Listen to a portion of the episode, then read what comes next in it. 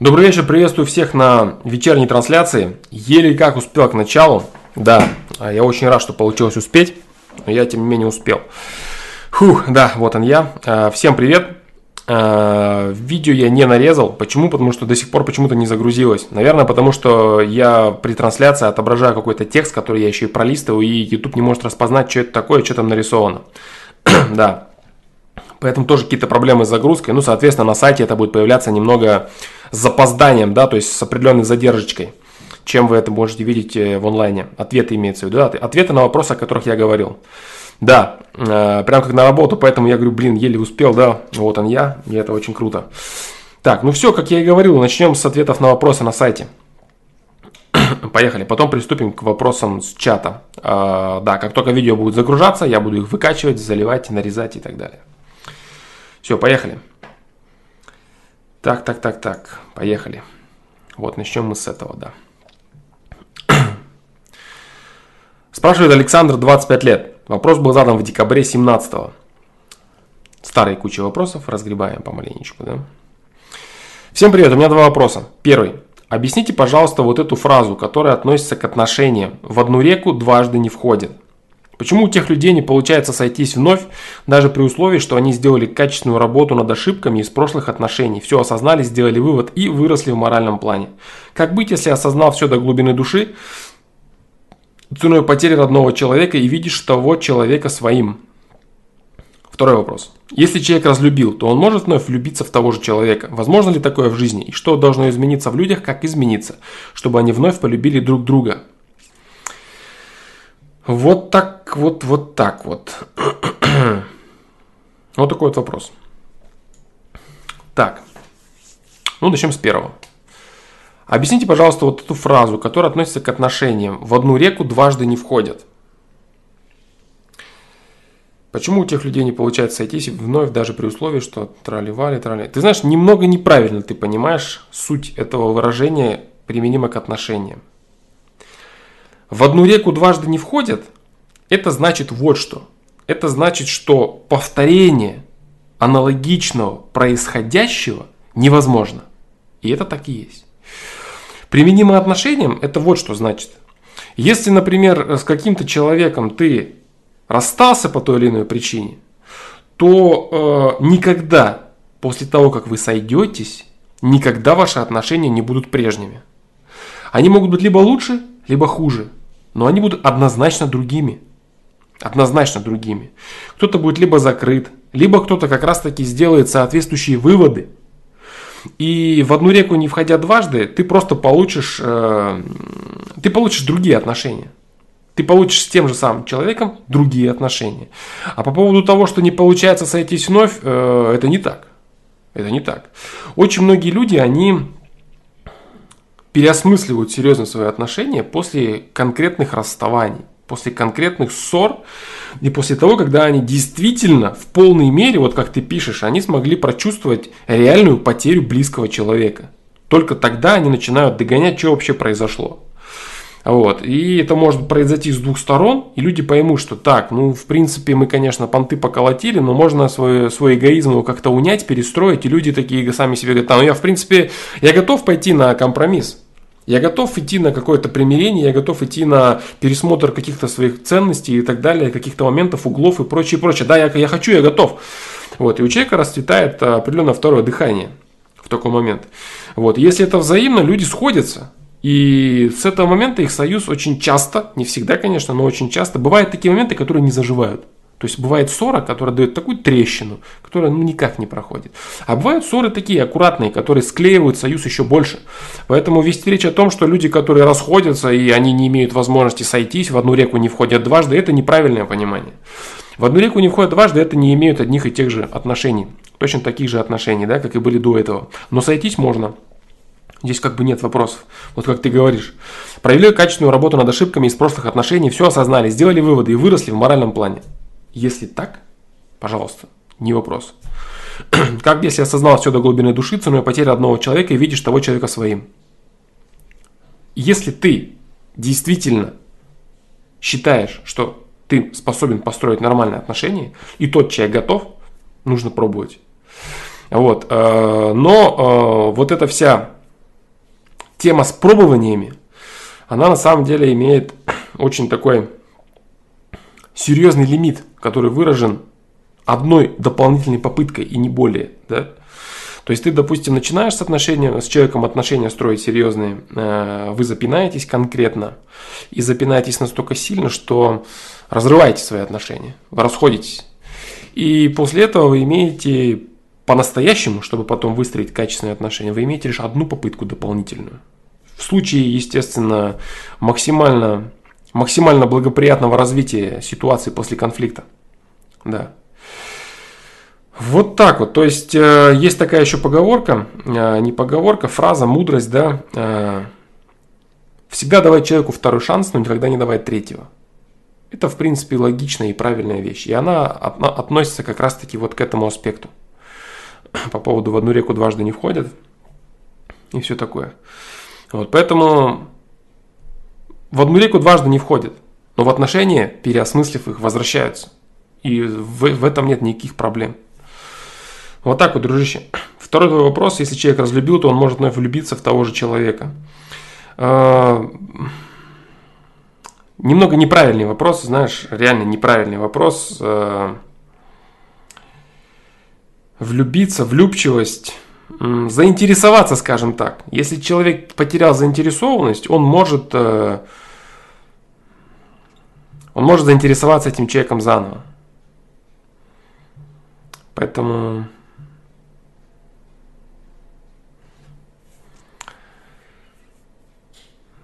влюбиться, любовь.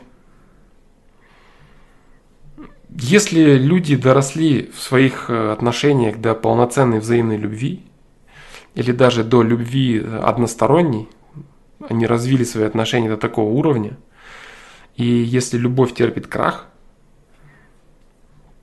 то выстроить э, именно любовь полноценную второй раз уже не получится. То есть отношения имеют э, возможность э, рушиться, допустим, вот как раз-таки на, на вот этой грани, когда отношения еще не переросли страсть, отношения не, пере, не переросли притирки всевозможные, ну то есть до, до двух-трех лет. Вот. А если после этого происходит кардинальный раскол, люди уже один, кто-то кого-то любит. Если взаимная любовь, то здесь вряд ли что-то произойдет. Но если один другого любит, то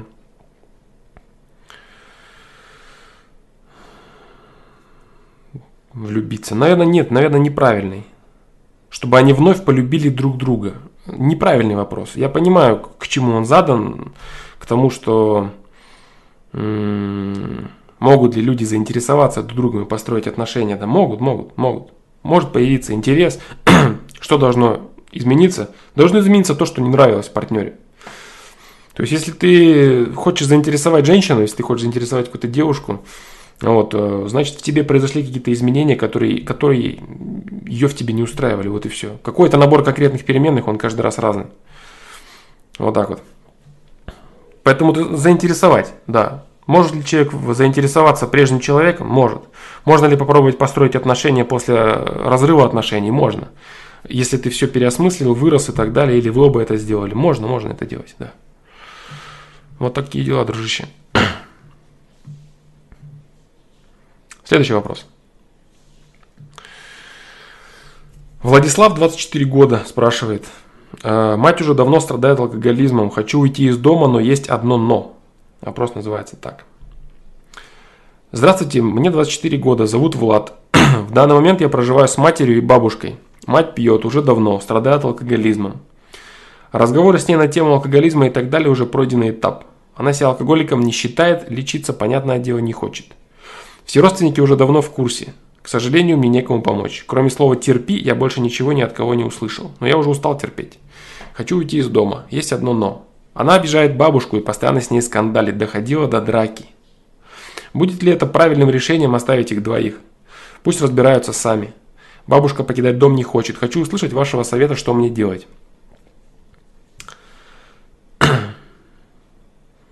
Ну, разговоры разговоры с матерью на эту тему, это бессмысленно, бесполезно, там какое-то лечение, там алкоголиком она себя не считает, как и все алкоголики.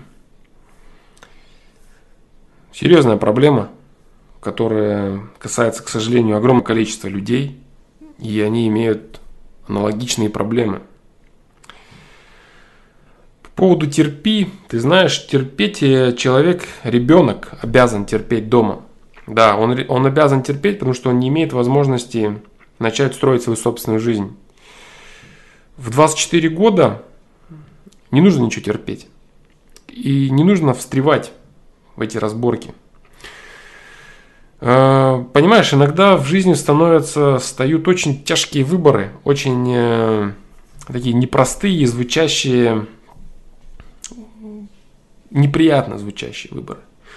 Вот, например, очень, немало, очень немаловажный момент, э, очень немаловажный момент по поводу того, бабушка это чья мать?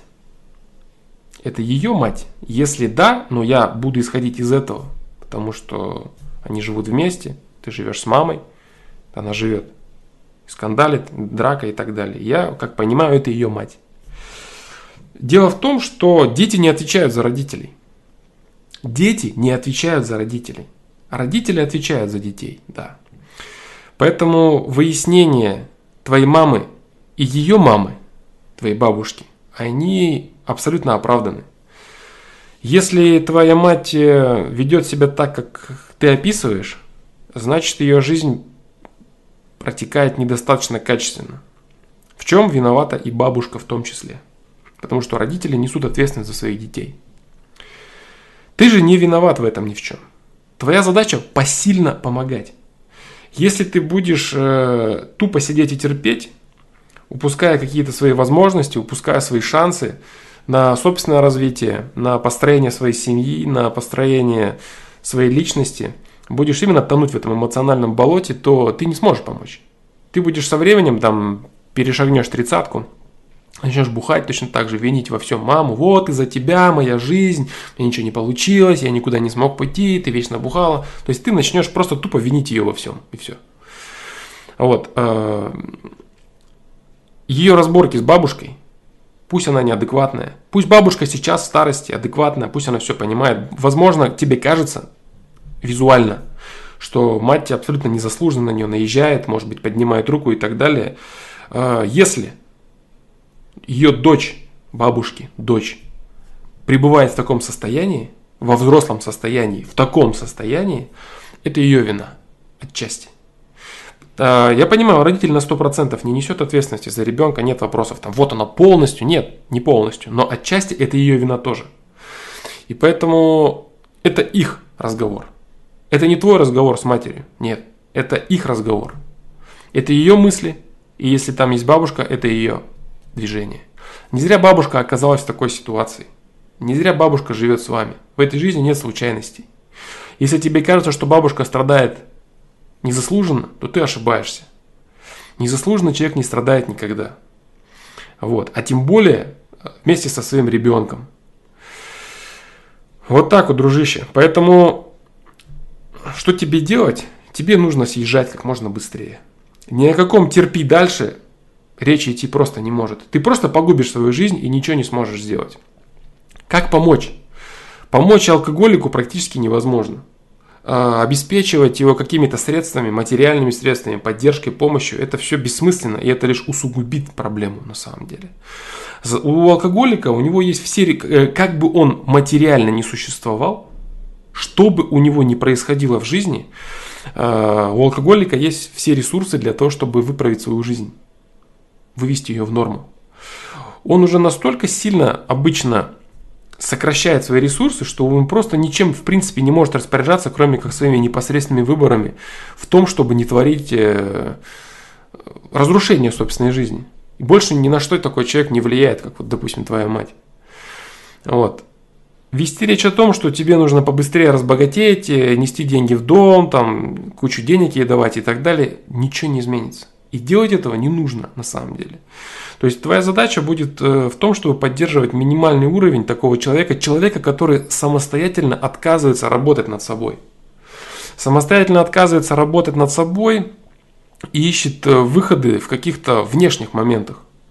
Типа там кто-то придет, что-то скажет, что-то поможет, принесет, там мне не хватает. Но обычно алкоголики жалуются на жизнь, что кто-то что-то не дал им, кто-то что-то их там подвел, кто-то... Ну, в общем, суть в том, что им кто-то что-то не додал, а они хорошие. Это всегда так. Вот. Поэтому, поэтому, дружище, тебе нужно строить однозначно свою жизнь самостоятельно. Однозначно свою жизнь тебе надо строить самостоятельно, уходить из дома, но уходить из дома тебе нужно с умом. Э, просто так щемиться абы куда и превращать свою жизнь в бардак и балаган какой-то, я тебе тоже не рекомендую. Вот. Идти по стопам, допустим, родителей в отношениях или идти по стопам своей матери в распоряжении своей жизнью, ну, конечно, я тебе не советую, естественно. Вот. Но э, влезать в их разборки – это бесполезно. Эти люди заработали то, что имеют. А твоя задача заработать то, что ты хочешь. Попробовать взять от жизни то, что ты хочешь. У тебя пока еще есть время. 24 года – самый нужный возраст. Более-менее голова начинает работать.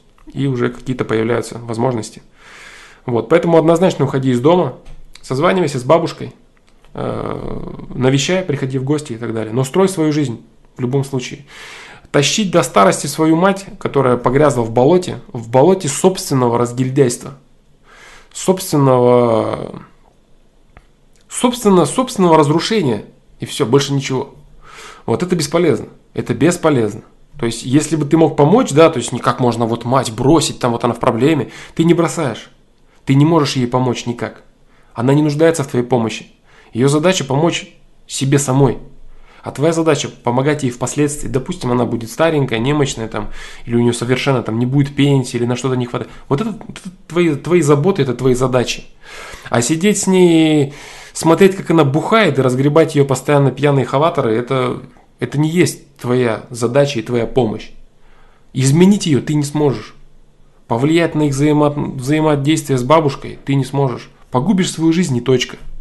Вот, поэтому пусть разбираются сами, да. Бабушка покидать дом не хочет. Пусть не покидает. Это ее война. Да, это так. Поэтому совет мой однозначный. Осознай, что происходит. А происходит э, разрушение жизни с твоей матерью, ее жизни, своей жизни, да. И как бы это правильно сказать, разгребание неразобранных моментов, узелков да, определенных в своей жизни бабушкой. Вот что происходит. Поэтому пусть они занимаются своей жизнью, а ты занимайся жизнью своей. Да. Hello, friends. Я смотрю, ты по ходу дела, как я отвечаю, ты пишешь километровый пост –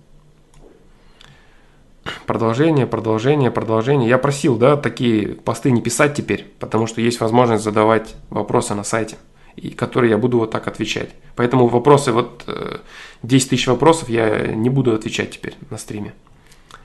Ответь, закинь на сайт. Приветствую, Думалбек, я тебя тоже рад видеть.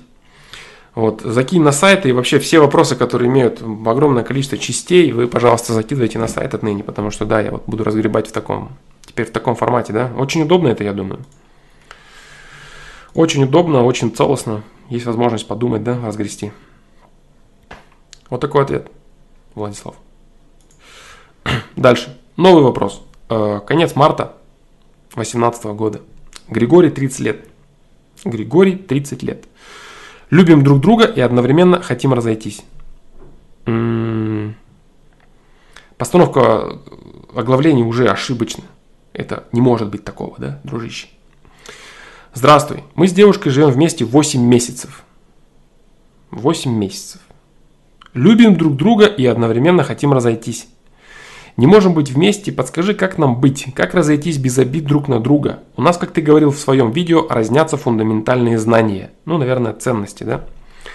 Дело в том, что я позитивный и жизнерадостный человек. Она же полностью моя противоположность. Раньше так не было. Выходит так, что мне запрещается куда-то ходить, что-то смотреть и так далее. Ее это сразу раздражает и бесит. Начинаются обиды. Как быть? А, ну, Григорий 30 лет. Я тебе скажу, что у тебя вообще отсутствует э, понимание того, что происходит. Очень похож на вопрос э, девушки. Очень похож на вопрос девушки, которая хотела замаскировать вопрос под парня, да, и получить ответ и применить его на себя. Если это так, то я не советую этого делать. Все-таки советую перезадать свой вопрос нормально. Вот так вот. 8 а, месяцев это очень мало. Это очень мало для того, чтобы говорить о том, что мы любим друг друга и все такое, да. Вот. Если тебе девушка что-то, как ты говоришь, запрещает, куда-то ходить запрещает, запрещает что-то смотреть и так далее, все ее раздражает и бесит, начинаются обиды, вести речь о том, что она тебя любит, заблуждение, серьезное, бро, серьезное, серьезное заблуждение. Если человек тебя любит, человек никогда не будет тебе что-то запрещать. Начнем с этого. Человек, который запрещает, он в первую очередь любит себя.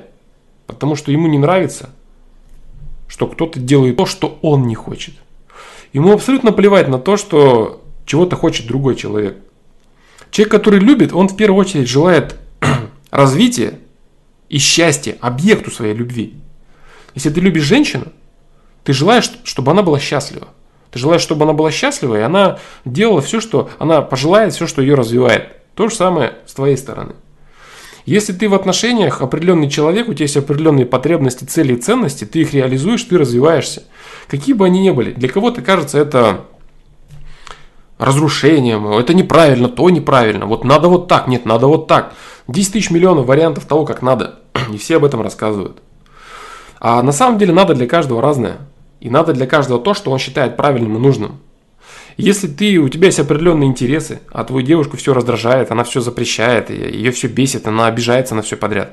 Она просто пытается подогнать тебя под шаблон, который у нее есть, который она любит. Но это нормально, это естественно. Это все люди так делают.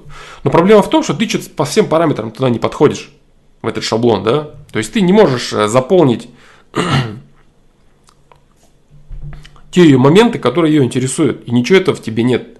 Поэтому как ты можешь говорить, что вы друг друга любите? Если вам хорошо, если вы трахаетесь вместе и доставляете друг другу какое-то наслаждение, да, и просто сожительствуете вместе, не надо называть это любовью. Вы сожители, которых много чего друг друга не устраивает, и которые хотят э, изменить своего партнера очень сильно. Вот так вот. Вот что происходит. Причем не развить качество имеющееся, а изменить. Там запрещает чего-то там, что-то смотреть запрещается тебе. Ну это ты, конечно, я не против, да, бывают отношения, я не собираюсь там как-то кардинально судить отношения. Есть отношения, где девушка ведущая, есть отношения, где парень ведущий, мужчина, женщина ведущий. Нет вопросов, все по-разному в этом мире. Вот. Но в целом э, какие-то запрещения, раздражения, обиды на твои действия, это неправильно. Это не то, что бывает в отношениях, где люди друг друга любят. вот так вот. Поэтому можешь быть спокоен, бро. Вы друг друга не любите. Поэтому, если вы будете расходиться, совесть твоя может быть спокойна. Это первое. 8 месяцев – это очень мало. Это второе. Поэтому ничего особо не теряете. Как разойтись без обид друг на друга? А, очень просто. Каждый из вас должен а, понять, что проведенное вместе время – это время возможности подарить друг другу счастье. И вы что смогли, то друг другу и подарили. Подарить очень много так, чтобы что-то выстроить во что-то прям очень качественное и интересное, вы не смогли. Потому что вы не подходите друг к другу. Тебе не нравится то, что ее все напрягает. Ей не нравится ничего из того, что ты делаешь. Вы просто не смогли подойти друг к другу. Вот что произошло. Каждый из вас сделал все, что мог. Если вы даже сделали мало, значит на тот момент вы только это и могли сделать. Вот и все. На что могут быть обиды? Она может на тебя обижаться за то, что ты не стал тем человеком, которого я хотела видеть. Ну да, потому что я другой. Она не является другой женщиной, которую ты хочешь себе видеть. Она вот не то не делает. Да, она ничего из этого не делает из-за того, что ты хочешь. Она делает только то, что хочет она. Потому что она тот человек, кем она является. На что могут быть обиды? Каждый из вас попытался, рискнул, построил отношения, они не получились. Обида у каждого из вас может быть только лишь на самого себя. Больше ничего. Обида за потраченное время, за потраченные нервные клетки и за ошибку, за попытку, которая не вылилась в качественные отношения. Вот так вот. То есть за попытку, которая обернулась провалом.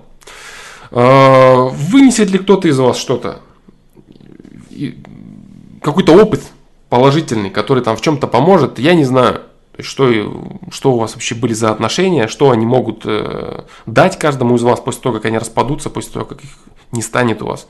Сможете вынести какой-то опыт замечательно. Если просто после этого каждый пойдет своей дорогой и начнет с того момента, 8 месяцев назад отмотает и начнет строить все заново, тоже выбор таков, значит. Вот и все. Поэтому просто подумай, что самых вот именно моментов и поводов того, чтобы друг на друга обижаться за что-то, единственное, что вы обижаетесь друг на друга просто потому, что другой не стал тем человеком, которого я... Это глупость полная. Ты это ты, а она это она. Кого там она себе нафантазировала, это ее проблемы. И кого ты себе нафантазировал, это твои проблемы. Вы, как конкретные люди, не сошлись по переменным. Вы это поняли только через 8 месяцев. Все, вам пора расходиться. Любви между вами нет. Времени прошло очень мало. Вы друг другу не со... никак не соответствуете. Все. Вот так вот, дружище. Вот, собственно, все, я думаю, да. М да. Ну вот. Вот они три ответа. Да. Три ответа на сегодня. Это очень круто. Приступим к чату. Hello, friends. Сразу тебе говорю, да, э, твою длинную километровую писанину я не буду разбирать сегодня. Вот, если ты хочешь задавать длинные вопросы, у тебя теперь есть возможность задавать их на сайте. Прям, прям по кускам скопируй и закинь это все. Сверху чата начинаю читать. Привет, привет, да, ребята, всех приветствую. Так, э, Петр Норин, что про Телеграм думаешь? А, так, сейчас я подумаю, отвечать ли про это или нет. Что я про Телеграм думаю? Что я думаю про Телеграм? Есть мысли, конечно. В, теории, в разряде это заговор и все такое. Есть, ну, есть три варианта, да. Есть три варианта. Пока у меня нет стопроцентного варианта, потому что у меня нет никакого инсайда на этот счет. Я питаюсь только эм, общими источниками, открытыми, да, которые не могут дать мне какого-то конкретного вразумительного ответа. Поэтому есть три варианта. Первый вариант – это реально, э, реально происходит то, что озвучивается в средствах массовой информации. Э, запросили спецслужбы расшифровки, Дуров их не дал, Телеграм блокирует. Официальная версия в деле, допустим, да. Существует вторая версия. Спецслужбы попросили у Дурова расшифровки. Расшифровки они получили. А, я, я знаю, что заявляют, что это технически невозможно, сквозное шифрование все такое. Я рассуждаю, да? Расшифровки они получили. Но для того, чтобы эти полученные расшифровки эффективно использовать, происходит вброс о том, что существует некий, некое, э, некое недопонимание между Телеграмом и структурами Российской Федерации, да? Надо, короче, очень аккуратно мне отвечать здесь, да, очень аккуратно. Э, подбирая внимательно слова, да? Да. Существует якобы мнимое недопонимание. При этом органы добились от Телеграма того, что нужно было. И будучи уверенными в безнаказанности и в э, возможности продолжения дальше анонимного общения, эм, определенные элементы социума, против которых и э, выступают спецслужбы – они с полной уверенностью того, что они находятся в целости и сохранности в Телеграме, они дальше начнут там вести свою деятельность, которая будет отлично отслеживаться. Естественно, Телеграм будет э, придумывать всевозможные структуры обхода блокировок. И люди будут спокойно дальше общаться на территории Российской Федерации. Да? Ну, это тоже один из вариантов течения того, что происходит. Вот. Э, насколько вероятен данный э, расклад? На мой, на мой взгляд, не очень вероятен. Не очень сильно пока вероятен. Но я говорю, то есть пока я смотрел только какие-то новости. Третий, так, так, третий, третий вариант. Третий вариант развития событий. Что-то я не хочу о нем рассказывать. Так.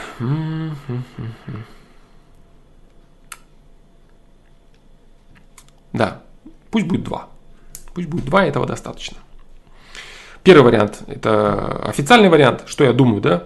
Пока у меня нету четкой картинки, для меня пока вот три варианта плавают, они примерно одинаковые, ну, что-то меньше, что-то больше там. Вот, честно говоря, я особо не разбирался, чтобы вникнуть прям конкретно. Мне, честно говоря, не особо это важно. Да, поэтому Второй вариант такой, да, что все получили то, что хотели они, но создают видимость того, что они не получили для того, чтобы определенные элементы продолжали испытывать уверенность в безнаказанности. Да, как это, как и люди, которые через Тор там что-то делали. Они были уверены, что, что там их шелковый путь не отслеживается и так далее, и так далее. Потом всех их прикрыли. Очень бы хотелось верить во второй вариант, пока верится в него мало.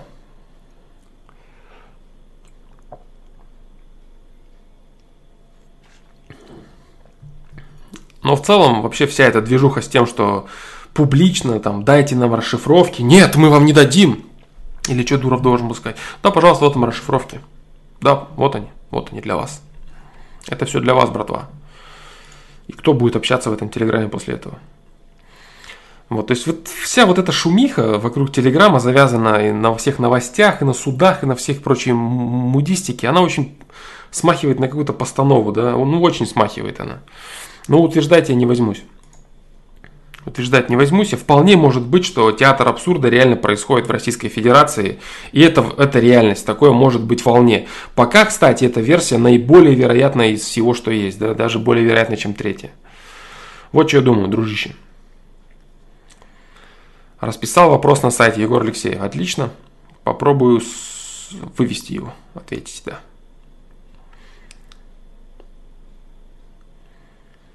Так. Я сегодня с глуповатым вопросом, но все же задам. Грин 3 спрашивает. Почему многие мужчины так гордятся большим достоинством или хотят чего-то там увеличить? Ведь с точки зрения физиологии большой размер не так уж и хорош. Может доставлять женщинам неудобства или даже травмы. Еще и не все позы будут удобны. Это я от гинекологов слышала. Я и еще, кажется, сами женщины поддерживают этот миф. Зачем? Хотя Хотя я от некоторых знакомых девочек слышала не лучшие отзывы о подобном опыте, э, ну с большим размером. Так, это все, да? Да, вопрос, конечно, интересный. На самом деле, я отвечал на сайте, я говорил вот что, что э, партнеры в физиологическом плане, они должны подходить друг к другу. Вот и все. Вот, э, если, допустим, у женщины влагалище, размер влагалища широкое, размер влагалища глубокий, в целом физиологический. Я не говорю от того, что там, э, так сказать, от привыкания, от э, занятия сексом с мужчинами с большими членами и так далее, в целом, да, все вот это. Вот, в целом, по физиологии. То есть размеры у разных э, людей, они разные. Размер влагалища разный, размер пениса разный, члена да, мужского. А вот. И самое главное, чтобы эти размеры совпадали. Если человек, у которого физиологическое строение, допустим, девушка, у нее реально, у нее очень мелкие половые органы, у нее очень мелкое влагалище, и она будет заниматься сексом с мужчиной, у которого огромный член, ничего хорошего из этого не получится. То есть она действительно будет испытывать дискомфорт, и она не будет от этого кайфовать. Вот, поэтому должно быть, э, должно быть э, абсолютное сходство, совместимость, да, совместимость должна быть. Вот, в общем-то, и все. Остальное все. Ну, то же самое, почему этот миф популярен, наверное, потому же самому, почему и миф популярен про большие сиськи. Типа там большие сиськи это нереально круто, огромные сиськи, огромные. Я знаю большое количество людей, которым большие сиськи вообще отвратительны. Вот. А, кому-то нравятся там длинные ноги, нравятся попы и так далее. Там. Кому-то нравится грудь вообще первого размера. Первого, полторашки нравятся. Огромное количество людей, которые я знаю, им нравятся двушки. Вот, трешки я считаю это небольшим, не говоря про что-то большее. Вот, то есть все здесь, вот для чего мужчины подпитывают миф а, по поводу того, что всем мужикам нравятся большие сиськи, сиськи правят миром, хихиха и так далее. То же самое, абсолютно то же самое. Вот так вот. Поэтому вот такой как-то ответ, да, то есть здесь суть должна быть, я говорю, в том, чтобы партнеры подходили друг к другу. Если получится так, что физиологически у женщины большое влагалище, а у мужчины физиологически маленький член, то они просто друг другу не доставят удовольствия. Ни мужчина не будет получать наслаждение, ни женщина не будет получать наслаждение. Если они совпадают, если у них все замечательно, мужчина до куда надо достает, но куда не надо не давит и не напрягает там ничего. Вот, все замечательно у них выйдет. Вот как-то так. А мифы эти поддерживаются с двух сторон для того, чтобы людей комплексы зрели бесконечные комплексы для того, чтобы девушки, у которых там грудь маленькая, они считали себя какими-то страшными, неправильными, некрасивыми, о, сиськи вот надо вот силикон делать. Вот. И мужчины, там парни тоже, ребята, которые сейчас поголовно все с этими комплексами маленького члена и так далее, насмотрелись там порнуху, у всех там двадцатка, 25, они такие, блин, что мои там 15, 17 или 12, 13, сколько там, стандартный размер члена 14 сантиметров, там 13-14 сантиметров, все начинают комплексовать по этому поводу. Вот и все. То есть мифы эти поддерживаются, как в принципе и все остальное, для того, чтобы люди были как можно более закомплексованными. Чем человек больше закомплексован, тем можно продать ему больше товаров. Тем более, тем легче управлять этим человеком. Во всех смыслах впаривать ему любую информацию с точки зрения политики, с точки зрения мировоззрения, ну хоть чего. То есть закомплексованный человек, он более комфортен, он более удобен для социума. Это более выгодный исполнитель. Всегда закомплексованный человек более выгодный исполнитель. Поэтому, допустим, э, с точки зрения государственной выгоды, это выгодно. С точки зрения корпораций, которые впаривают товары, это тоже выгодно со всех, со всех точек зрения, со всех инструментов управления вгонять людей в комплекс это выгодно. А вгонять людей в комплекс на почве секса это наиболее эффективно. Вгонять э, парней в комплекс по поводу размера члена или вгонять э, девушек э, в комплекс по поводу размера груди. Все, это два наиболее таких очень действенных, очень эффективных метода унижения людей и стремление сделать их неполноценными, послушными, забитыми, закрытыми. Закомплексованный человек это что в первую очередь? Это человек скрытый от других людей. Это одиночка, который боится всего. Вот. Одиночка боится всего, что значит легко управлять. Да, людям не дают сбиться в нормальные, в нормальные стайки, в которых они могут вместе отстаивать свои интересы и в которых самое главное должно происходить. В которых они понимают, что на самом деле они не такие уж и разные, как они о себе думают. И у них одни и те же заморочки, одни и те же запары, и одни и те же моменты у них происходят. Вот и все. Вот как-то так вот. Да. Вот печалька будет, если парень с девушкой будут долгое время налаживать отношения, а потом обнаружится такой неприятный нюанс. Да, это будет печалька. Это будет достаточно печалька. Самая, конечно, большая печалька будет, если обнаружится э, разный темперамент, разная либидо. Причем особенная печалька будет, если у женщины будет э, либидо выше темперамент э, горячее, так скажем, и либидо выше. То есть, если женщине окажется в итоге секса нужно больше, чем мужчине, это будет печалька. Вот, э, идеально, конечно, получается тогда, когда не равно, а у мужчины больше. Потому что больше либидо, больше желания, больше секса, да, стремления.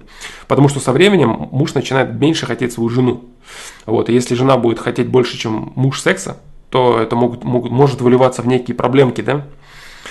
Да, а если у мужчины с этим делом все будет в порядке, с запасом, да, то он сможет удовлетворять свою женщину, если посчитает нужным ходить там налево и так далее. Вот, если не посчитает нужным, ну, будет, соответственно, сублимировать свою сексуальную энергию в какое-то творчество, в какую-то деятельность. Но всегда быть наготове, да, для своей женщины. Вот так вот это будет идеальный момент. С точки зрения физиологии то же самое. Да, то же самое. То есть неприятный момент будет, если выяснится, что, например, у женщины физиологически очень объемное влагалище, а у мужчины очень маленький член. Это будет печалька конкретная. И насчет наоборот, ну, в принципе, это тоже будет печалька. Это тоже будет печалька.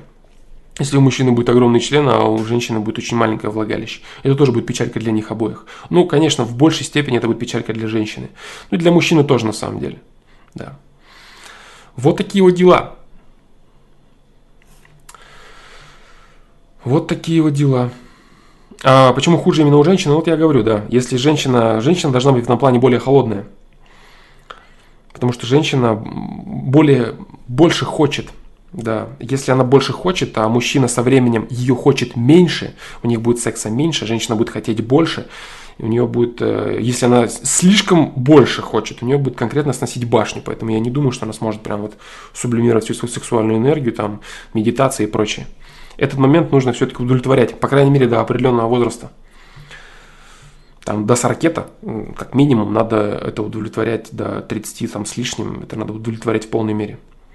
Потом это можно, конечно, как-то там сублимировать и так далее, этим заниматься, но имеется в виду там направлением своей сексуальной энергии и так далее. А вот вот этот возраст, там, до тридцатника вообще как бы здесь и говорить нечего, да, тут надо именно исключительно вот заниматься сексом в полной мере, насколько есть стремление у обоих людей. Вот так вот. Фото и короткое описание вопроса отправил на мыло, как ты и сказал, в теме написал, что от меня шимпанзе. Я тебя понял, дружище. Вот так вот. А, короче, выясняем размеры на первом свидании. А почему нет? На самом деле, да. Просто люди, короче, они вообще конкретно закомплексованы в этом плане, да. И они вот именно из-за этого всего они трясутся. Очень серьезно трясутся, да. Можно на самом деле все это выяснить. Да. А, есть, конечно, определенные моменты, да, которые я... Я не буду, сразу говорю, я не буду о них рассказывать. Есть определенные моменты, которые показывают э, по физиономистике и построению тела э, и объем влагалища да, женщины, и размер полового члена у мужчины. Это лицо, руки, ноги. Да? Вот это можно сделать, допустим, я могу сказать про себя, да. То есть я, допустим, когда смотрю на другого человека или когда разговариваю с женщиной, с девушкой, я прекрасно понимаю, что у нее творится между ног, да, как это все выглядит и как это все. Вот так вот, да, поэтому, да, это, это очень круто, очень выгодно, очень полезно знать, но рассказывать я это все не буду, да, потому что это выльется в такую бесконечную жесть, да, вот так вот. Поэтому, да, кто, кто не читает эти моменты, да, это можно, конечно, это можно, конечно, это э, узнавать, да, прям тупо узнавать. Вот так вот. Вот такие вот дела, да. То есть там, допустим, по фотографии разговариваешь с каким-то человеком. Иногда, когда раньше, допустим, это было, когда я это только начал понимать, меня иногда в смех слегка бросало.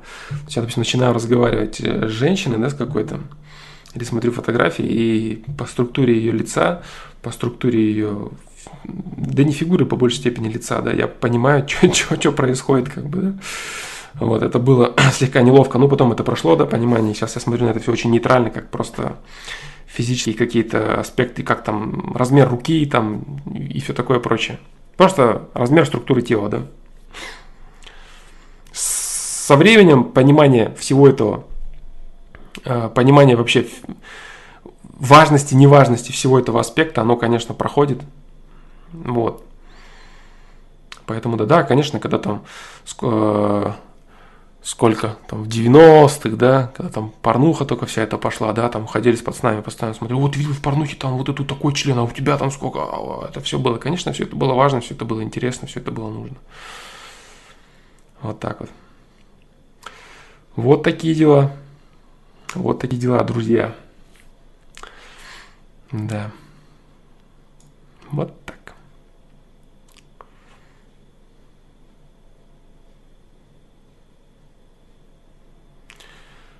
На вопрос Александра хорошо ответил Денис Бурхаев. Слышал, что какой-то это оленек чушь пихающий.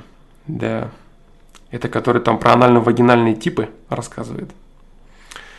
Прохладный паренек, вроде как. Ты проверял, совпадало. Ну я же фломастер, как я могу говорить о таких вещах? Ты чё? Да, совпадало. Да. Поэтому нормально все.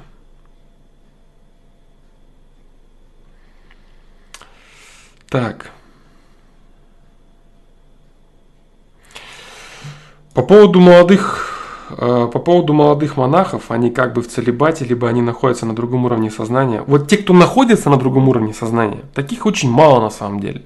Те, кто реально находится на другом уровне сознания и на, ур- на уровне сознания и в целебате, таких людей действительно очень мало, очень мало. В большинстве своем это просто позеры, да, э, люди, которые рассказывают, что они там что-то чувствуют, где-то там находятся, где-то там витают и так далее. Я говорю по поводу вот всего вот этого уединения э, раньше времени от мира людей и всего прочего. Очень хорошо Засима сказал в «Братьях Карамазовых» Алёше, да? Очень хорошо Достоевский передал этот момент. Он сказал, иди, Алеша, в мир. Иди в мир, Алеша, ты нужен там, бро. Вот. Он ему говорил, иди живи полноценной жизнью. Все это посидеть, и посозерцать небо ты успеешь в старости, если все правильно будешь делать.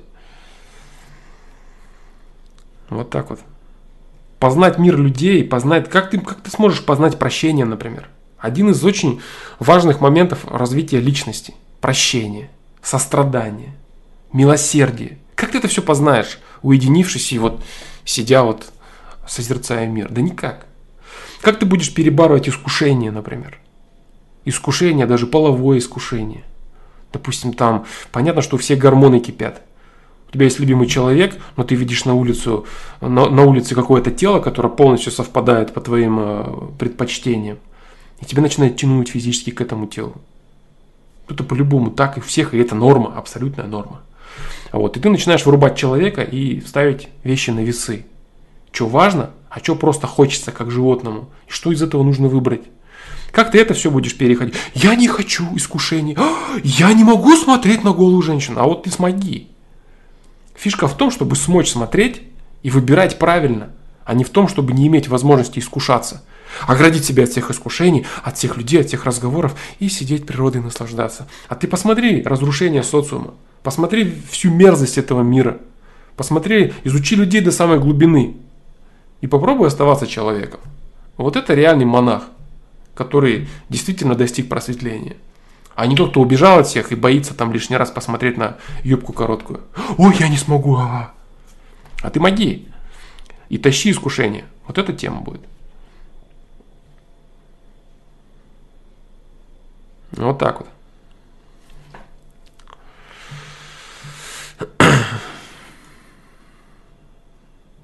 Так, так, так.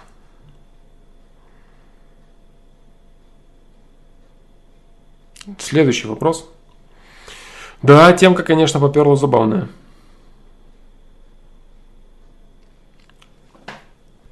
Флом, я попал в такую ситуацию, недавно в университете познакомился с девушкой, а она оказалась сектанткой. Конкретных переменных очень мало. Можешь что-нибудь посоветовать? Э, могу. Либо ты ее переманишь из секты, либо она тебя переманит в секту. Вести речь о том, что вы сможете полноценно строить отношения, э, при том факте, что она будет оставаться в секте. Типа это ее маленькая часть жизни, и вы такие в остальном во всем вместе, у вас все круто, любовь, морковь, и она ходит в секту, это бред полный. Это полный бред. На сайте оставлять вопросы. Да, конечно, конечно. Оставляйте вопросы на сайте. Большие вопросы на сайте оставляйте. Это будет бред полный. Про сектантовую подружку я уже отвечал как-то на сайте, причем недавно. Гуру секты можешь посмотреть э, в метках. А, последний герой, да? Есть там такая тема. Поэтому либо ты ее вразумишь, в зависимости от того, насколько она погрузилась туда. Вот так вот. 15 лет она там. Говорит так, по крайней мере. Но это жестко. Это жестко, да. Это большой срок. Все зависит, конечно, от твоего мастерства, но 15 лет, если она там, если там ее родители. Она на, на почве чего вы с ней сошлись? Тебе ее попка понравилась или в чем проблема? Или личика смазливая? Что вообще? Как тебе, что нравится в ней? То есть на, я на 15 лет в секте. Что тебе в ней понравилось? Наверное, внешность только, да? Если да, то это явно не то, с чего надо начинать общение с девушкой из секты, да? Что с кришнаитами? Да то же самое, что и с любыми другими сектантами. Если ты собираешься, одна знакомая там затусила, пусть знакомые, все, кто хотят, каждый пусть занимается своей жизнью так, как хочет и считает нужным. Не надо лезть никогда ни в чью жизнь, рассказывать кому-то свои какие-то наставления и так далее. Можно единственное, что заняться своей жизнью и отвечать на вопросы людей, которые заинтересованы в вашем мнении. Если Кришнаит к тебе подойдет и скажет, Грин 3, что ты думаешь по поводу целесообразности моего нахождения в этой секте? Тогда ты сможешь ответить. А я как помню, у тебя было мерзкое искушение пойти в эту секту и посмеяться над ними. Это неправильно. Так делать не нужно. Вот так вот. Внутренний мир, характер ее. Если внутренний мир но я не знал до того, как знакомился с ней. Я тебе скажу одно однозначно. Нормальные полноценные отношения, нормальная полноценная любовь э, с мужчиной женщину вытаскивает из секты на раз-два. Вопрос в глубине отношений. В глубине отношений и в твоей возможности дать ей новый мир. Задача мужчины в чем? Для женщины. Задача мужчины в том, чтобы он выстроил для женщины мир. Чтобы она понимала, где она живет. Если женщина состоит в секте, за, не, за, за, за ее мужчину мир уже выстроен. Сектантские лидеры рассказали уже ей, что происходит и как надо жить. Что вообще, что такое реальность и так далее. Если она недостаточно взрослая, как только она подрастет, сам знаешь, что там будет делать. Хорошие ребята в рясах с симпатичными подружками. Вот, поэтому, ну что еще тут можно сказать?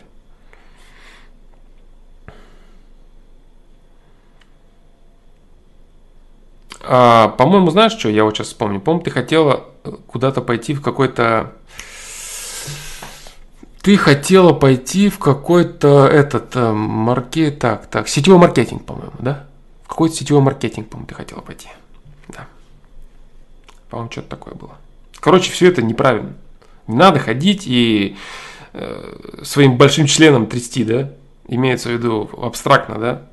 То есть так или иначе, заходя куда-то и рассказывая, смотрите, что у меня есть, а вы все мудаки. Так не надо делать, ни в каком смысле. Это не есть сила. Надо знать за себя и все. Этого будет достаточно. Что плохого и хорошего в сектах? Хорошего ничего нет в сектах. Если человека призывают, призывают жить большой семьей с теми людьми, которые имеют свои корыстные отдельные интересы и нести туда бабки, то ничего хорошего здесь нет. Для человека своя семья – это его родные, близкие, реальные люди и выбранные им партнеры, супруги и дети. Все, вся остальная толпа, которая есть, которая типа семья, это на самом деле обслуга интересов руководства этой секты, и не больше того. Вот и все. Все остальные рассказы – это ложь. Человек каждый сам самостоятельно должен выстраивать свою жизнь и обслуживать сам свои интересы и интересы своей семьи.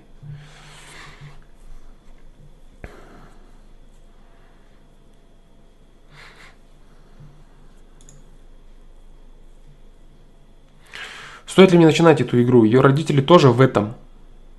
Она ведь так это не начнет это двигать. Ну, блин, дружище, это сложный вопрос. И что ты можешь вот конкретно? Что ты можешь дать вот ей реально? Стоит ли тебе играть в эту игру, а не боишься сам туда зависнуть? Не боишься подумать, что да, в принципе, нормально там. В принципе, а там нормальные вещи говорят. И слюни у тебя покапали, как у Патрика, да, из Спанч Боба. И пошел ты сразу в эту секту, и там завис еще на 20 лет вместе с ней.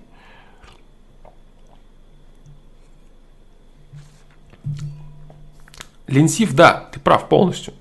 Секта может стать прививкой от фанатизма на всю жизнь. Один раз переболеть, так сказать. Если ты переболел, конечно, да? Да, это прививка от фанатизма отлично, если ты переболел. А, но если ты не переболел и завис там, я не могу, я не буду давать тебе совета, да? Я не знаю, что ты можешь. Можно ли вытащить ее, если ее там еще родители? Теоретически да, но шансы небольшие в целом.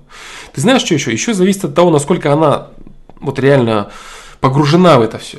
Очень часто вот дети сектантов, они вроде как участвуют в этом во всем вздоре, но сами хотят щемиться оттуда, никак не знаю кто.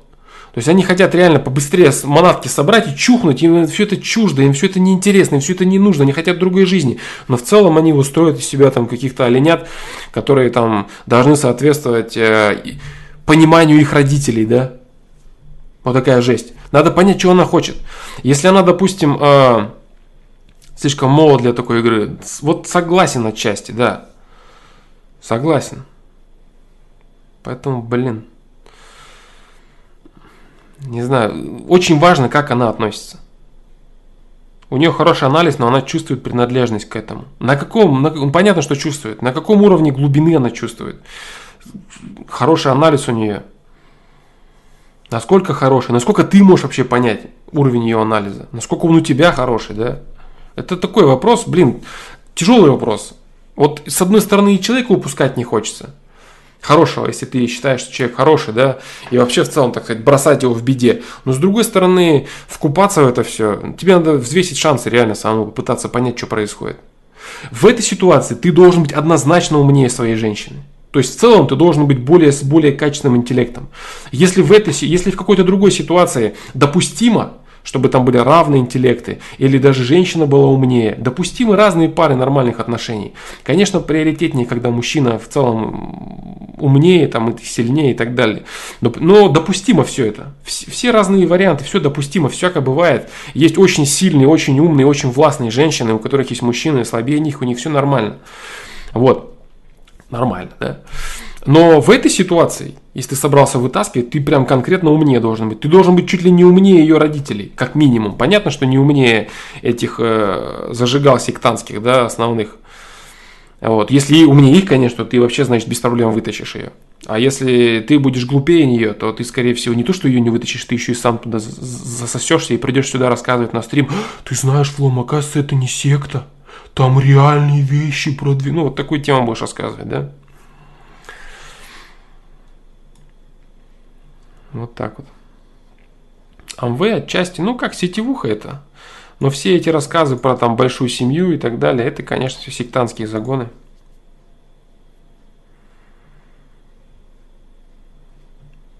Вот так, дружище, да? Блин, я не дам тебе однозначный ответ. Не дам тебе однозначный ответ. Вообще, в целом, что-то не это. Ближе к не стоит, да? Ближе к не стоит ввязываться. Вот ближе к этому. Во-первых, это для тебя опасно, во-вторых, вывезешь, не вывезешь. А если не вывезешь, даже сам не затянешься, разочаруешься конкретно, сожалеть будешь. Ну, тяжко, короче, это. Очень тяжко.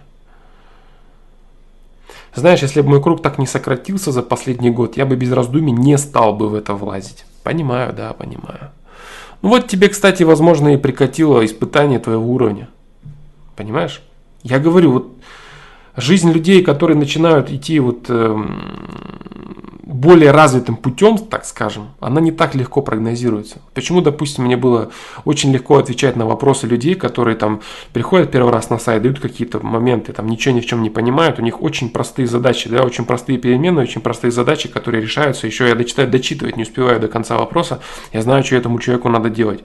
А вот у тебя, например, или вот у Расула Куатова были моменты, когда он уже начал двигаться в нужном направлении, ему начала система подсказывать, вот эти подсказки, те подсказки, уже жизнь усложнилась конкретно. Очень сложные моменты пошли. Я не знаю, как бы, да, может быть, может быть, действительно твой круг общения сократился, и вот такой человек у тебя в жизни появился, которому тебе есть возможность помочь. Я не знаю, как все это проявляется в твоей жизни. Может быть такое, может быть, может быть. Я реально этого не знаю, к сожалению. Я не хочу корчить себя таково, кем я не являюсь, да, то есть угадывать или мозги пудрить, рассказывать. Нет, ты делай, я там. Нет, я могу раскидывать конкретные переменные. Если переменных недостаточно, я не знаю ответ. В твоей телеге переменных для меня недостаточно. Переменных ни твоего качества, ни ее качества недостаточно. Какие-то общие моменты только я могу рассказать. Поэтому четкого руководства к действию в твоей ситуации у меня нет.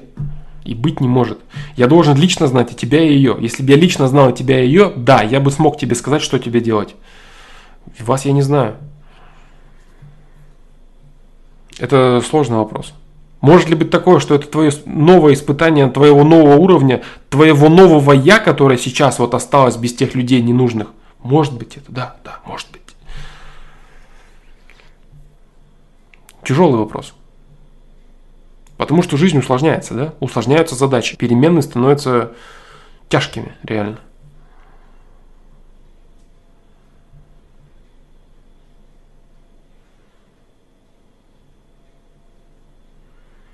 Флом, как меня гнетет вопрос с прошлого стрима? Когда будет следующий стрим, сможешь подумать, на твой взгляд? Ты вопрос задай на, на сайте. Этот. Если ты задал его, я посмотрю, да, из новых один какой-нибудь цепану.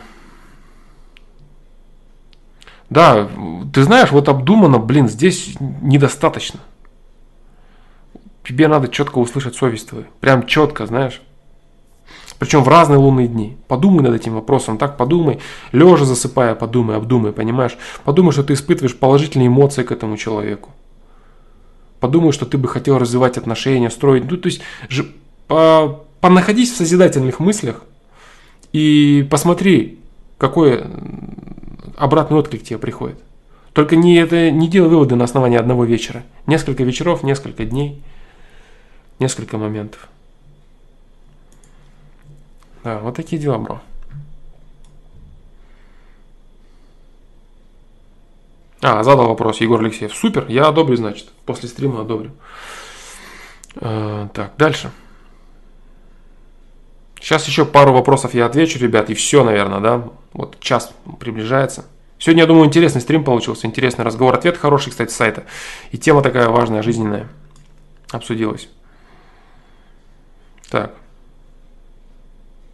Флом, к вопросу про энергетику вещей на прошлой трансляции. А вот если человеку нужно продать, к примеру, любимую машину или что-то другое подобное, как тут быть? А, здесь примерно то же самое, дружище, к сожалению, да. Энергетика владельца остается. Да. Люди, которые очень сильно привязываются э, к материальным вещам, вот таким типа машина, например. Почему есть некоторые коллекционеры, которые там хранят машину в гараже, это моя машина там в гараже и так далее. Там киношек на этот счет очень много. И реально людей таких много. Ну, если надо любимое что-то продать, ну да, ты со своей энергетикой все это отпускаешь. Э, здесь самое важное очень провести такую, знаешь, э, работу над собой. Аргументированно объяснить себе, почему твое действие правильное. Почему оно оправдано, почему оно нужное, почему тебе не стоит сохранять это, эту вещь.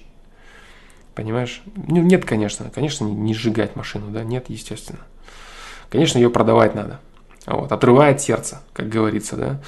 И, ну, блин, я бы не хотел сейчас кошмарить, да, там, людей, там, что-то там говорить. Да, бывает так, что там машина не очень удачная может быть для э, следующего владельца, если ты очень сильно сожалеешь о ней, если ты ее реально любишь, она тебе нужна была и так далее. Есть, все это есть. Реально есть. Почему вечером думается легче из-за незагруженности эфира? Да, конечно. А ночью, допустим, а, с 3 до 6 утра вообще суперски думается. Кстати, огромное, огромное количество книги, да, огромное количество всяких интересных моментов, по крайней мере, зачал, да, в своем сознании я именно в это время. Какие-то логические развития, какие-то моменты, они в любое время додумываются. А вот именно взрывы происходят именно тогда убрать энергетику никак нельзя. Но э, я тебе говорю, человек должен правильно попрощаться с этим. Он должен отпустить это. Он должен понять, что все, э, пути расходятся, там, пожелать успехов, там, не, не словами все это, да, то есть то, что я говорю, это надо делать не словами. Вообще слова все, они ничего не значат. Значит только мысли, которыми ты наполняешь, и эмоции, которыми ты наполняешь то, что ты говоришь. Поэтому, допустим, материться, выйти на закат и покрыть матом трехэтажным все это и испытывать нереальную любовь. Все будет замечательно. А если ты говоришь, я тебя люблю кому-то, да, скрипишь зубами и ненавидишь этого человека, ну что, это любовь, что ли? То же самое здесь, да.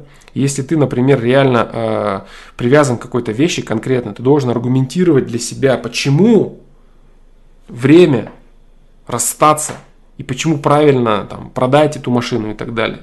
Ты должен реально не сожалеть, там, не, не, не ненавидеть ничего. А разве энергетика и аура это как раз не из разряда эзотерики и сект разных? А, энергетика и аура это реально существующие вещи на а, субатомном уровне. Из разряда сект это искажение этой информации и призывы башлять за это. Башлять тому, кто стоит во главе, и считать это все там своим там, начальником, своим э, бати, да, этого чувака составить его семье и все такое. Вот это секты. А факт того, что это существует на самом деле, это не отменяется. А то, что э, это, как сказать, эта ниша забита мошенниками, эта ниша забита шарлатанами, дилетантами, пустословами и прочими оленями, ну, кто виноват в этом? Это то же самое, как Гитлер, допустим, свастику зашкварил конкретно. А что от этого свастика плохой знак стал? Это замечательный символ. Или, например, э, цифра 13. Пятница 13. 13 замечательное число. Если люди дискредитируют что-либо, это не значит, или, допустим, вот радуга. Если ЛГБТ-сообщество взяло э, себе флаг радуги, что, радуга, знак радуги от этого стал зашкварным, что ли? Нет, конечно. Если люди так или иначе что-то дискредитируют, это не значит, что в целом это является чем-то некачественным. Вот так вот.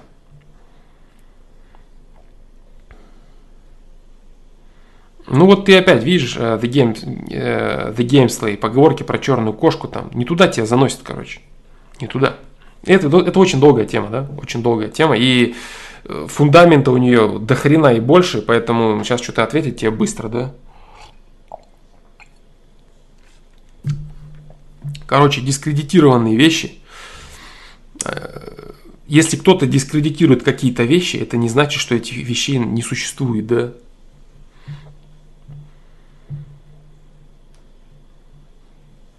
А если зарядишь вещь положительными эмоциями и подарить кому-то, может работать как оберег? Да, может. Да, может. Очень даже может. Положительными эмоциями в целом и положительными эмоциями об этом человеке. Да.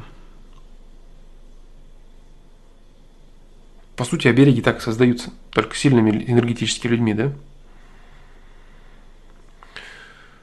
Так, ну, в общем-то, в общем-то, в общем-то. Так.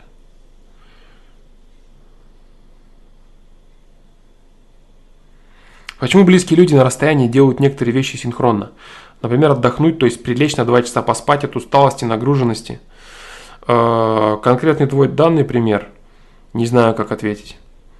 Синхронность, ну потому что они связаны.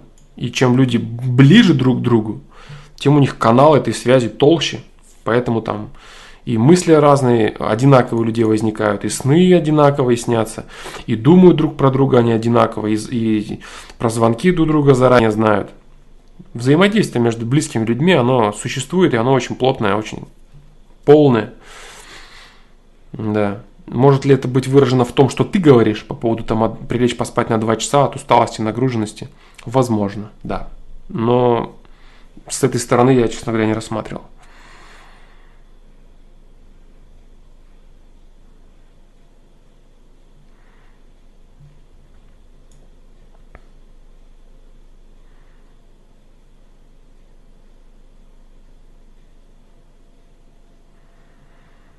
Так.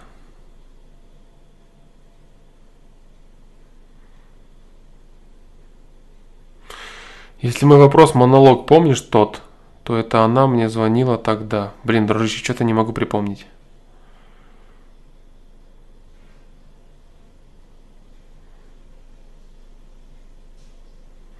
Леснов 742.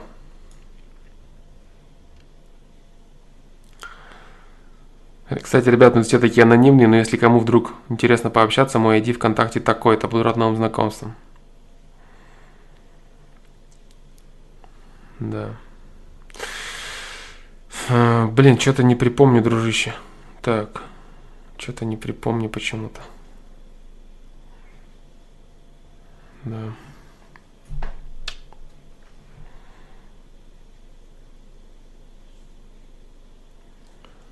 Так.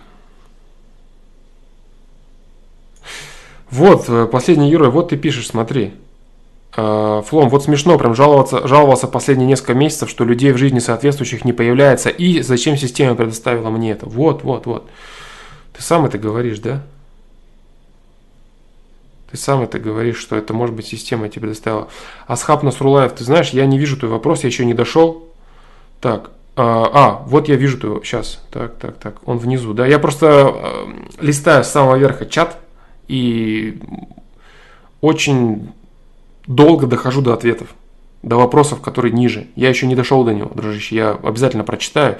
Если я на какие-то вопросы не хочу отвечать, я их прочитываю и говорю, что не хочу отвечать. Я стараюсь не игнорировать вопросы, если я их вижу. Так. Так, ну вот так, так, так, так, так. Сейчас. Так, так, так.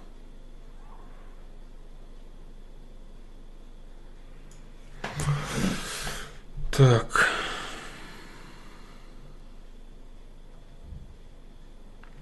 Можно мысли в чувстве соберу, все на сайт в виде вопроса оформлю, а ты по возможности в ближайшее время ответишь. Вот по возможности. Вот видишь, как бы всем на самом деле нужно срочный ответ. Но люди, которые ждут несколько месяцев, я тоже не могу их, э, так сказать, подвинуть, да. Поэтому из новых вопросов я буду отвечать один вопрос за стрим. Я посмотрю, что у тебя есть, да, там. Может быть, я вкратце что-то отвечу тебе. Может быть, я смогу на него ответить. В любом случае, задавай, да, задавай на сайт этот вопрос. Так. Так, так, так, так. Э, Кэтрин Мюррей. Здравствуй, Флом. Попала под конец стрима, но как раз на ту тему, что хотела спросить. Возможно ли очищать энергетику вещей самому, если приобретаешь что-то, чем долго владел другой человек? Ведь проконтролировать то, с какими мыслями человек отдает вещь, мы не можем. Да, можно. Да, можно. Но все, весь вопрос в, в силе твоей энергетики, да? Что ты реально можешь? Это можно, да, это можно. Но если энергетика человека, который заряжал, так сказать, собой, носил, использовал или намеренно заряжал вещи гораздо сильнее твоей, то либо тебе очень долго это нужно будет делать, либо до конца ты ее, так скажем, не очистишь, да? Это то же самое, как вес, короче. Вот представь реально физический вес. Физический вес. Это энергетика вся. Это же все, это же все субатомная материя. Это же, это же не то, что там какая-то там у что-то там есть. То есть реально на вещи есть реально субатомная материя. Она реально там есть. И вот эти атомы и молекулы вещества, из которого оно состоит, будь то это камень какой-то, или там металл, ткани и, так далее, внутри всего этого, оно, оно все просто есть. И когда ты начинаешь сам владеть этим товаром, э, э этой вещью какой-то, на него наслаивается твоя энергетика. И способна ли, способна ли она выдавить предыдущую, предыдущую материю? Это все физика, никакого, никакой тут хероты нету. Обычная физика. То есть вплетение вот этих вот э, субатомных частиц, да, которые представляют собой энергетику и всю вот эту тему, да, эзотерически обгаженную и дискредитированную со всех сторон. Это обычная физика, субквантовая физика, это все субатомная. Не субквантовая, а субатомная. Вот так вот. Поэтому, смотря что ты можешь, смотря что ты можешь, не доказано кем. Дмитрий Иванов, кем это не доказано.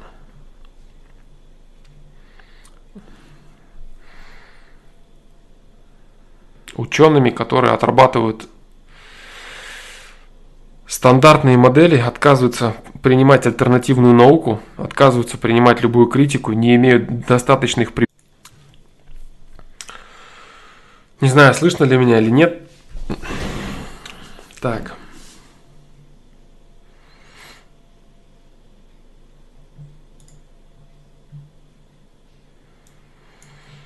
М -м Жесть какая.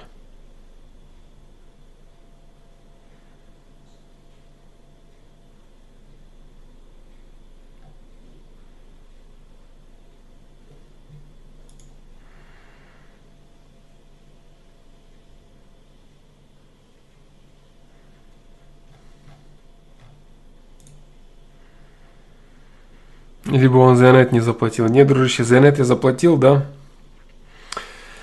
За инет я заплатил, все нормально, я не знаю, что происходит, короче, да, ну вот так вот, так вот бывает, да. Наверное, мой ответ э, Дмитрию Иванову не зашел, да, по поводу того, что это гипотезы, там это не доказано. Я говорил вот о чем. Я говорил о том, что кем это не доказано. Людьми, которые создают и подбивают под существующие моменты, которые даже не всегда являются верными, подгоняют с заведомо известным результатом, потому что есть определенные источники финансирования, которые заинтересованы в конкретном результате. Люди, которые отказываются рассматривать альтернативные науки, люди, которые отказываются создавать альтернативные технологии, невыгодные источникам финансирования. Кто, кто не доказал-то это? Огромное количество людей э, и учений, которые не на ровном месте все это создают, которая все это работает, ну и так далее. Ну, короче, ладно. А, в общем, вот этого куска все равно не будет, да. Это я рассказываю тем, кто остался, да, до сих пор здесь. Да, те, кто пришли, ушли, зрители точно. Вот. Ну, кому интересно, как бы так, не удается подключиться – у меня еще чат не работает, да, с Ютуба. Я вот читаю сразу вот конкретно то, что на мониторе написано. Конкретная доказательная база. Для кого что есть доказательство? А, ты спроси профессионального, допустим, а, короче, любого ученого спроси, может ли он доказать э, грамотно, аргументированно, подогнать под это всевозможные фокусные группы. Две, две абсолютно противоположные теории. Одна говорит вот так, одна говорит, что это белое, он это берет и доказывает, и подгоняет огромную базу под это. Потом он, тот же самый человек говорит, что это же самое черное, и доказывает тебе это, подгоняя кучу доказательств. Это может сделать абсолютно любой ученый. Все зависит от того, кто и за что башляет. Естественно, никто не будет башлять за, за вот это, кому это надо, кому это интересно. Кто из этого и как может извлечь выгоду. Да. Я тебе говорил, шифер едет, я тебе отвечал на твой вопрос.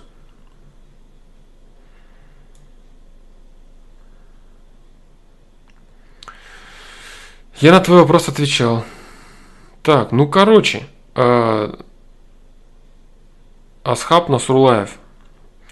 Интеллигентный человек. Что такое демагогия? Демагогия – это умение забалтывать и переходить от э, сути разговора к, в по большей степени личности собеседника.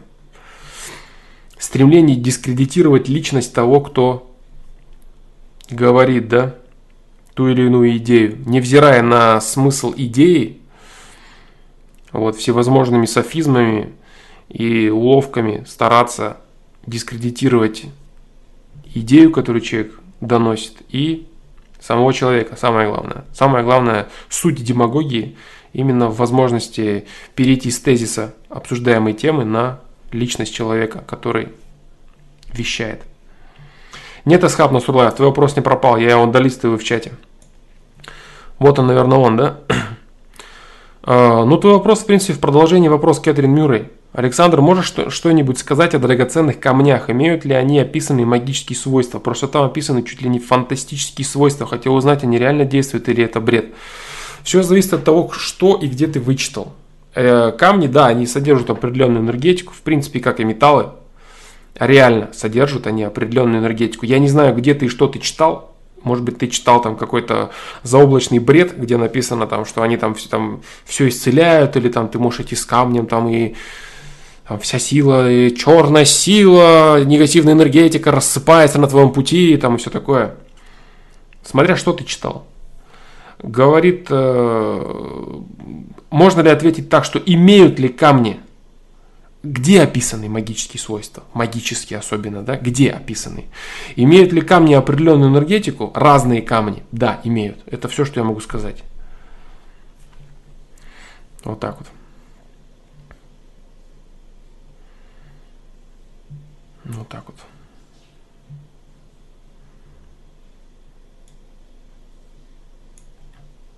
Да, блин, сейчас. Да, эффект наблюдателя это, блин, вообще. Это просто измерительные приборы, они сами влияют на наблюдение. Сам измерительный прибор, он влияет на измерение наблюдения, на само наблюдение. На том уровне, на квантовом. Сам объект, он является излучателем квантов, поэтому он сам э, влияет на, на сам эксперимент.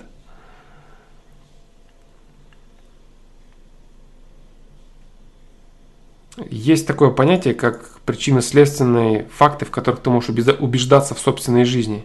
И если причины и следствия совпадают в достаточное количество раз, а ты все считаешь это какими-то совпадениями, ну, ты, значит, не очень шаришь том, что происходит. Если ты выводишь это все в определенную причинно-следственную связь и способен даже на ее базе э, понимать, чего ждать тебе от тех или иных действий, и это работает – ну и назвать это совпадениями, ну можно так, конечно, да.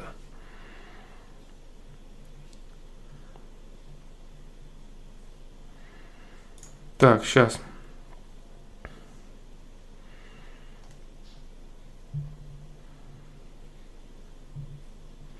Привет, Флом, ты говорил, пока не наладишь отношения с близким человеком, то новый не появится. Можно про это поподробнее? Как это работает? Не совсем понял твой вопрос. Э, наладишь отношения с близким человеком, новый не появится. Кто новый? Новый близкий человек или что не появится новое? Но сейчас не задавай этот вопрос, давай на следующем стриме, наверное. Я думаю, все, как бы я хотел закончить просто. Вот, я хотел закончить трансляцию, прийти сказать, что вот оборвалась трансляция, и вот он я. И вот я пришел для того, чтобы дочитать вопросы там про эту энергетику, про всю вот эту тему.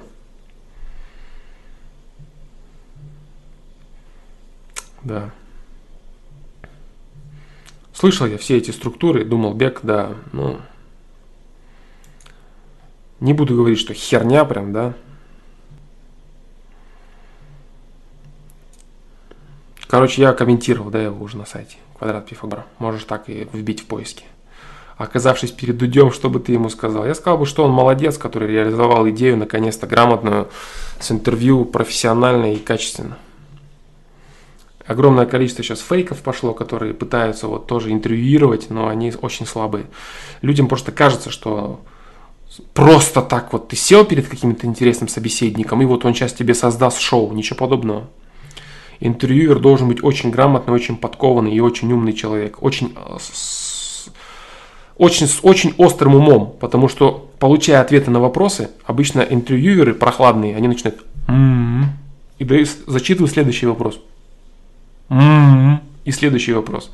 Вот так делают э, 99% идиотов, которые берутся за интервью, но у которых нет на это мозгов.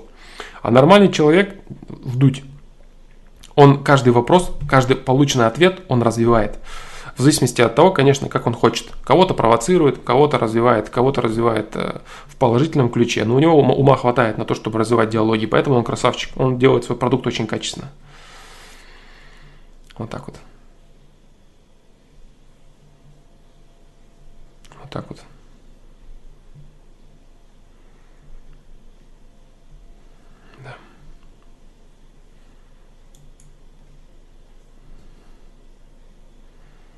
В опыте волна частица, измерительный прибор, который измерял сам этот опыт, он сам влиял. То есть, измеряя поведение этих частиц, прибор, который их измеряет и фиксирует, он сам излучает определенные частицы. Так? Поэтому он не может являться в полной мере прибором сторонним. Допустим, ты можешь снимать с камеры – как люди, два человека между собой разговаривают. Ты не повлияешь на это. А если ты пытаешься фиксировать э, определенные вещи на квантовом уровне, чем ты пытаешься фиксировать? Топорными предметами, которыми в данный момент обладают люди. Они, конечно же, вмешиваются и влияют на структуру, про, на структуру самого опыта. Так, все, братва. Я думаю, что на сегодня все. Да, на сегодня все, наверное.